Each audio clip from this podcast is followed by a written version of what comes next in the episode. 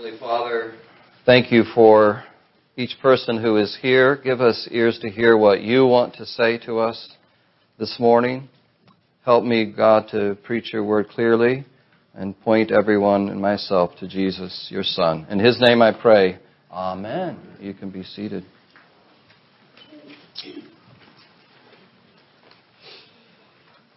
Well, this is All Saints Sunday. We celebrate All Saints. And um, on All Saints Sunday, we, we remember before God and we give thanks to God for those who have passed on before us.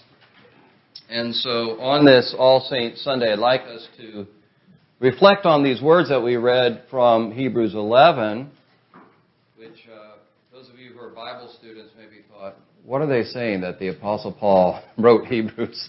Uh, we don't have a conviction about that. That was a mistake in the bulletin. That slipped through. Anytime we have the uh, book of Hebrews, it seems that we end up making this mistake. So I didn't catch that. So we, we don't know who wrote the book of Hebrews. Uh, but uh, these words were written to Jewish Christians who were going through suffering and persecution. And the writer of uh, this book is a concerned pastor. He wants these believers to endure to the very, very end of their life, clinging to the promises that God has made His people in Jesus Christ. And I want us to think about these words in 11:13. These all died in faith. These all died in faith. I want to be part of that group. These all died in faith. My prayer is that you will be part of that group. You will be numbered among those about whom it can be said, these all died in faith. In the parable that Peter just read, it seems to me that Jesus is teaching that there's a finality at death. There's a window that closes. There's a door that shuts.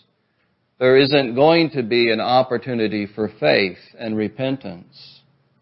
Abraham says in this parable to the rich man who, who died and is in Hades, this rich man who had closed his, his heart to, to God and, and to love. He says, Abraham in heaven, the rich man in Hades, between us and you, a great chasm has been fixed in order that those who would pass from here to you may not be able, and none may cross from there where you are to us. A door has been shut. There's a finality here. It's what I believe Jesus is teaching. And so, what could be of greater consequence, of more importance? Than to die in faith. To die in the promises, clinging to the promises of God in Christ. Many of us, I'm sure, have been to funerals of those who have died in faith. And we've been to funerals of those who did not die in faith. Or at least there was a question or maybe there was clarity. Maybe it was clear that this person resisted all the way to the end. And if you have had that experience of going to funerals of those who died in faith and those who have rejected the faith, you know that there's a difference between those who grieve, but they grieve in hope, and those who are grieving from a place of hopelessness. So it's so important that we might be numbered among those who died in faith. In faith. What does that mean? What does that entail? Well, taking our cue from some of these scriptures in Hebrews 11, it means to die in faith means to die in hope in the future that God has promised for His people. It says that Abraham in verse 10 was, was looking forward to the city that has foundations, the city of God. The designer and builder is God. He was looking forward. He had hope. He was anticipating the realization of promises that God had made to him and his people. Looking forward. And then we see in verse 13, the writer's talking about Abraham and Sarah and the patriarchs, but particularly I think he's focusing here at this point on Abraham and Sarah. These all died in faith, not having received the things promised, but having seen them and greeted them or saluted them, you could translate that, from afar. They recognized these promises. But they did not receive them in this life. Uh, remember, God made promises to Abraham and Sarah that their descendants would be as numerous as the stars and as the sand on the seashore. And they didn't realize that promise in this life. Um, they didn't see their descendants expanding in that way. And, and so there was a gap between what God had promised them, a future promise, and the reception of that promise in this life. Just, just like in our life. There are things that God has promised to us, but they're future things. And, and we're called to, by faith, believe in these future promises of God as well. But they did have some recognition of these promises. They did get a glimpse of these promises it says that they greeted them from afar. They, they saw them through the eyes of faith. They did get a glimpse. For example, Abraham and Sarah did get a glimpse of this fulfillment of the promise of these descendants when God miraculously provided them with a son, Isaac. Uh, uh, uh, the, the child of promise who, who came to them only by the power of God in their old age.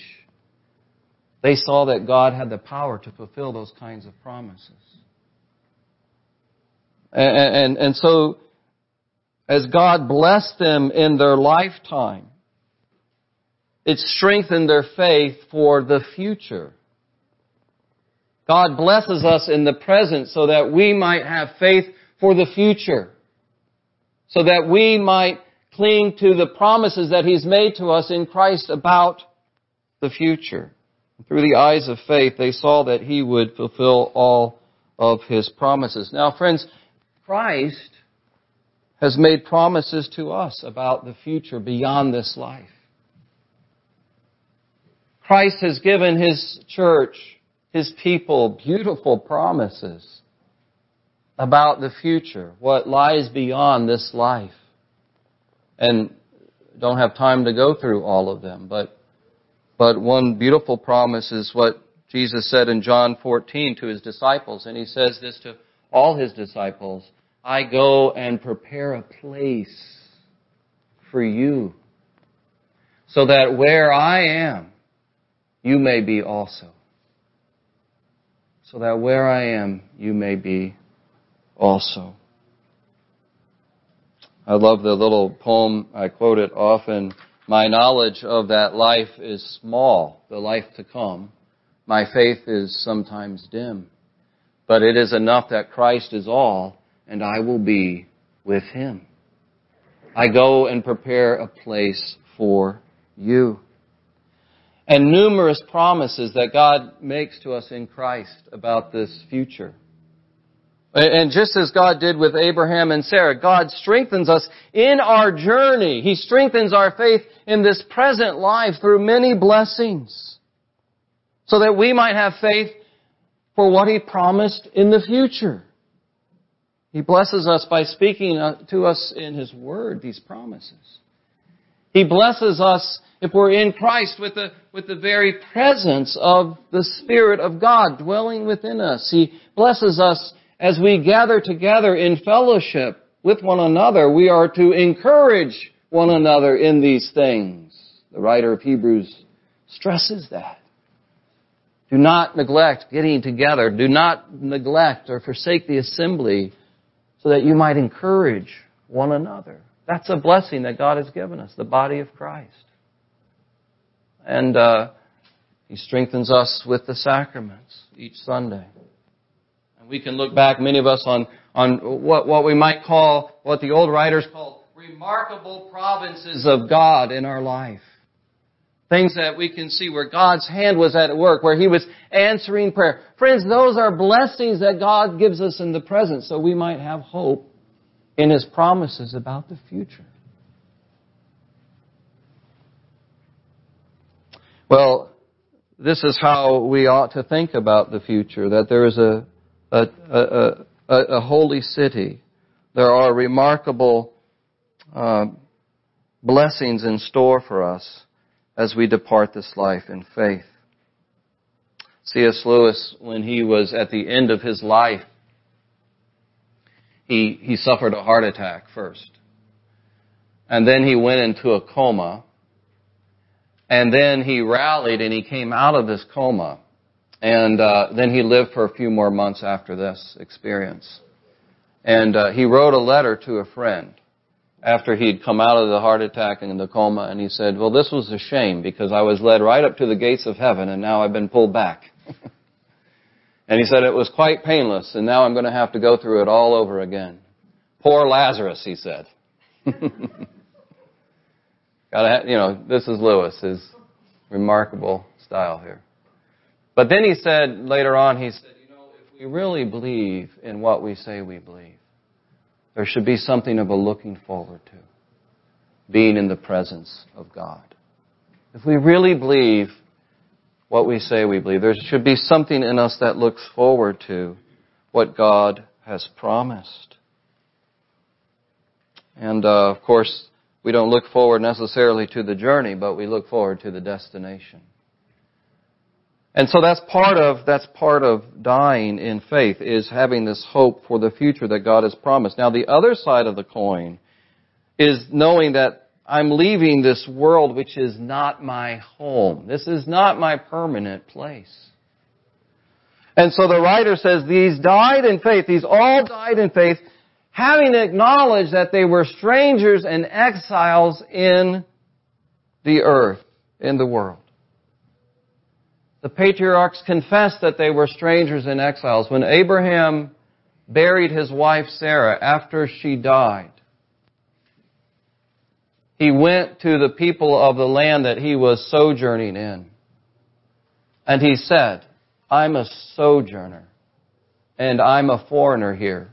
Would you buy me a plot, would, would you allow me to buy a plot of your land so that I could bury my dead? He confessed that he was a sojourner in this land. And all of God's people are strangers, are exiles in this world. This world is not our home. In fact, that's true of all, every person, whether they are in Christ or outside of Christ. This world is not our permanent home. But for the Christian, for the believer, there's this sense that I'm a stranger and I'm an exile in this place.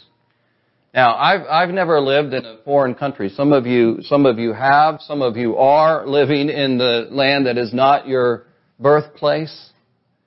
I've never had that experience.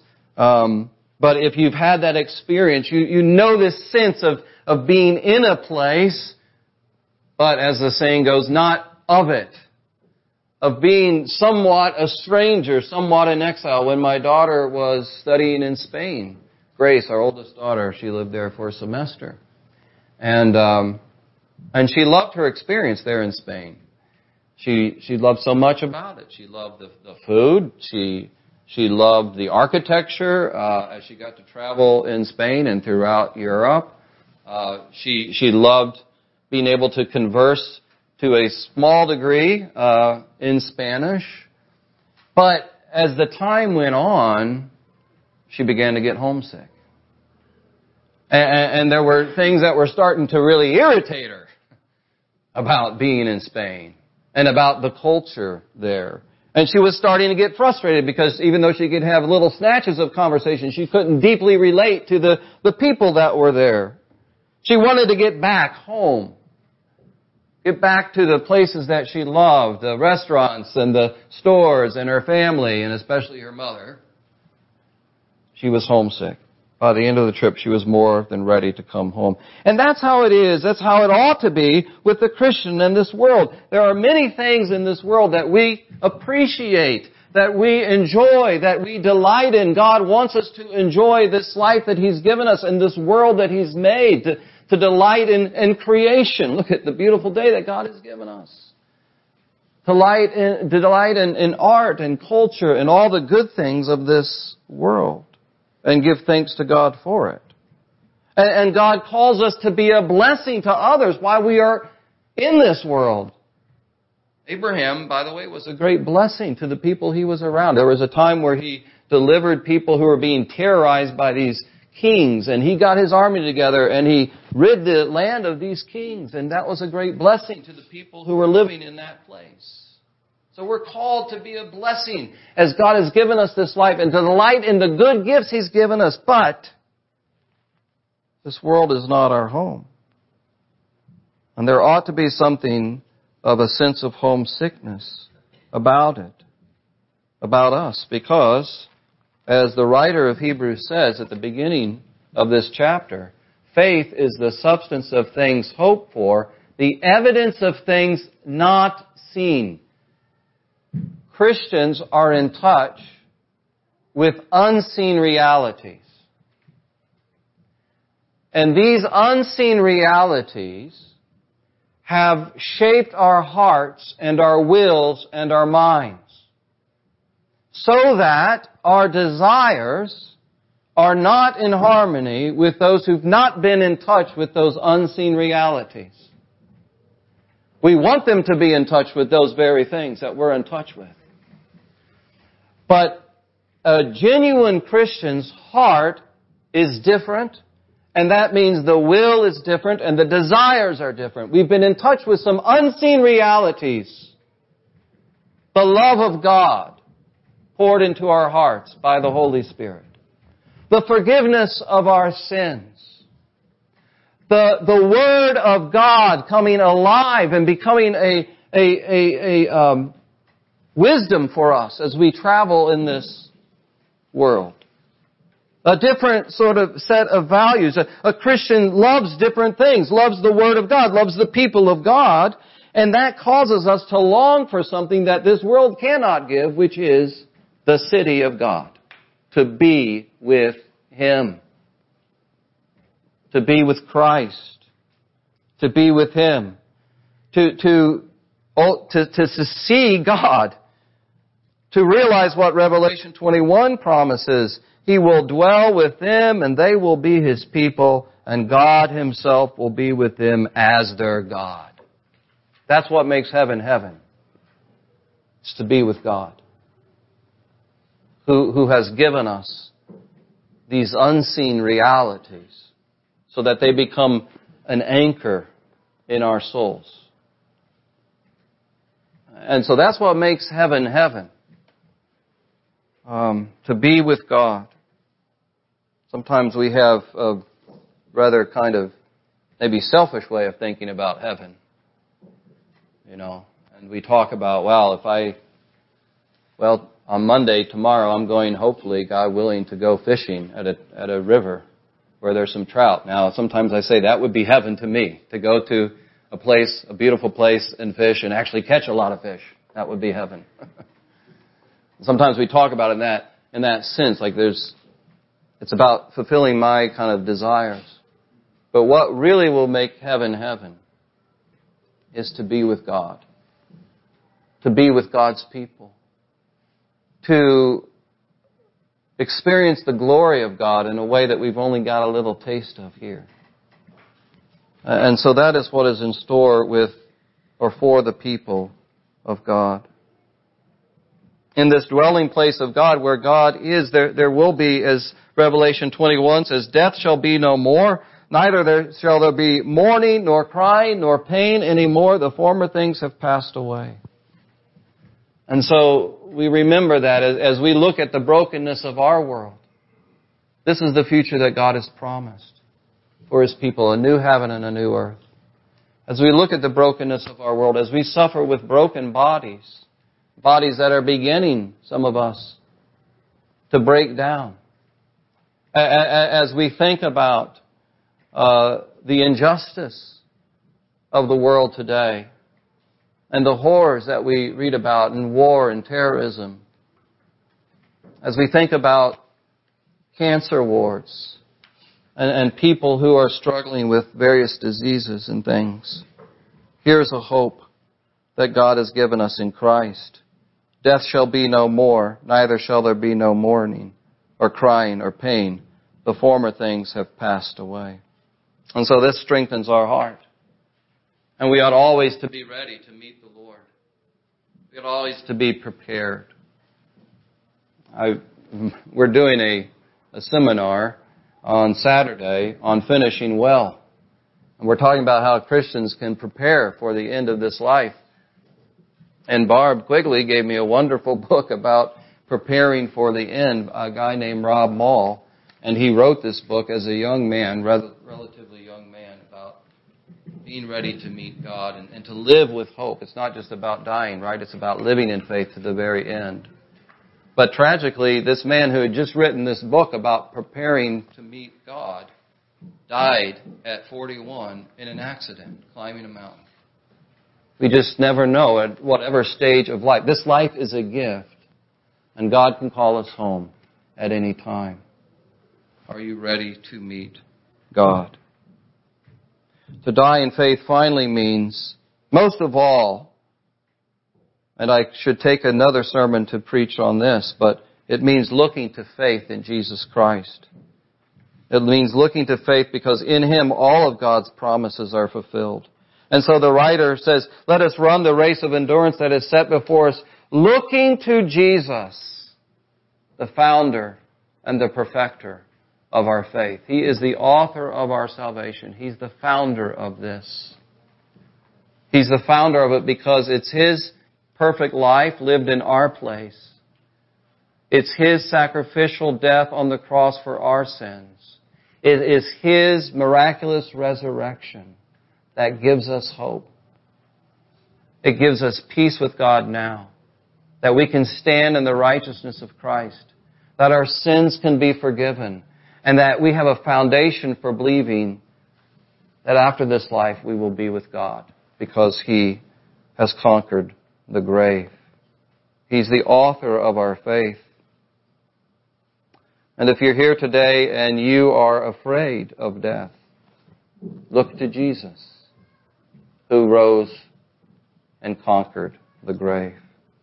If you're here today and your conscience weighs you down with sin and guilt, and so that this idea of meeting God fills you with some fear and trepidation, look to Jesus, the author of salvation, for the forgiveness of your sin. He is the author of this. He's the founder of all this. But then I love this. He is the perfecter of our faith. Because as we think about these things, isn't it true? That we know we ought to live with this kind of strong faith. This world is not my home. I'm looking forward to heaven. It's easy to say that on a Sunday morning. It's more difficult Monday through Saturday.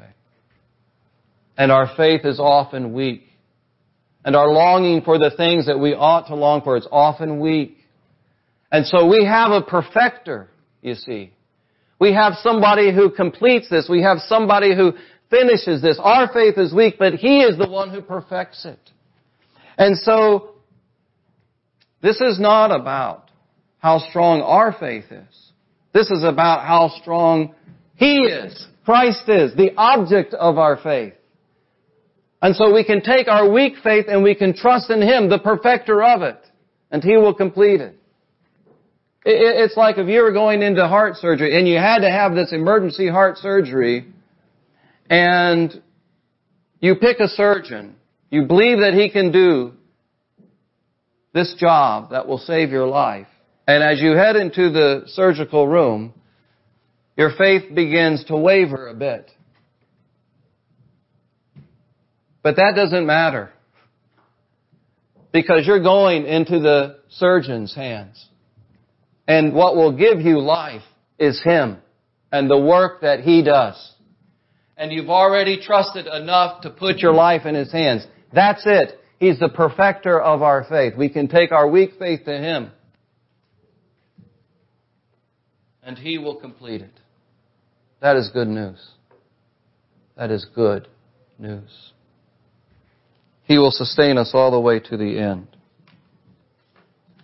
You know, we live in a world that uh, is skeptical about these things. And so some people say today, well, after this life, it's just oblivion. It's just nothingness.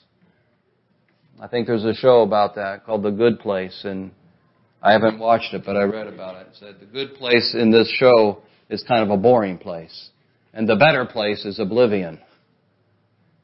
That's kind of the hope that some people have. And then some people today have this hope of maybe AI somehow will be able to upload our brains into a virtual world and we can exist out there. They don't have this hope in God because there's this sense that, that, that, that, people are cut off from these unseen realities that I'm talking about. That this world is all there is. We need to recover this sense that, that God is real and there's an unknown, or an unseen rather, world that we can know. One writer talks about the modern self as the buffered self.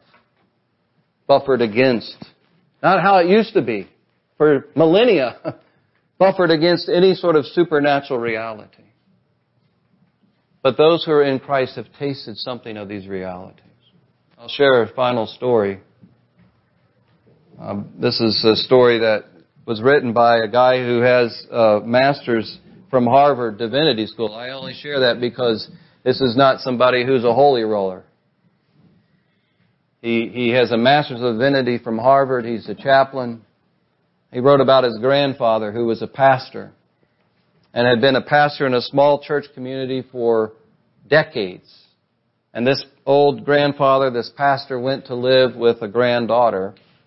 It was the author's sister. And she told him this story about her grandfather, this pastor, who had lived faithfully for Christ for decades. And she said that at the end of his life, he was 99 years old when he died. And she was in the house and washing dishes, and out comes old grandpa. And he says, Honey, thank you for taking me in. Thank you for all that you've done for me. I just want you to know that an angel has told me I'm going home. And I'll see you later. He went back to his bedroom and laid down for his afternoon nap. And then she said, okay, you know, kind of weird. 45 minutes later, she checked on him and he was gone. He was gone. I, I share that with you again, not, not because these things, those, that, that's a, obviously not a common experience, so I hesitated to share it with you, but there are enough stories like that that I am aware of, and some in my own personal experience, that testify to this unseen reality. So that experience of dying is uncommon, but what's not common, or what is common for every Christian, is that we can have that hope, that we will go to be with Him. Let's pray. Lord, I pray for each one of us. I pray for myself. I pray for everyone here that they would have this hope in the future promises that you've made to us that are secure in Christ. And, and that we would live with this strong hope. And when we're weak, we can take our weak faith to you and you can strengthen us in these things. We thank you for the way that you do that. And we pray, God, that you'd help us to endure to the very end. And if there's anyone here who's not put their faith in Christ, the author and finisher, today that they would do, I pray that they would receive Christ and His forgiveness and the hope that He offers. In Jesus' name pray these things. And everyone said, Amen. Amen.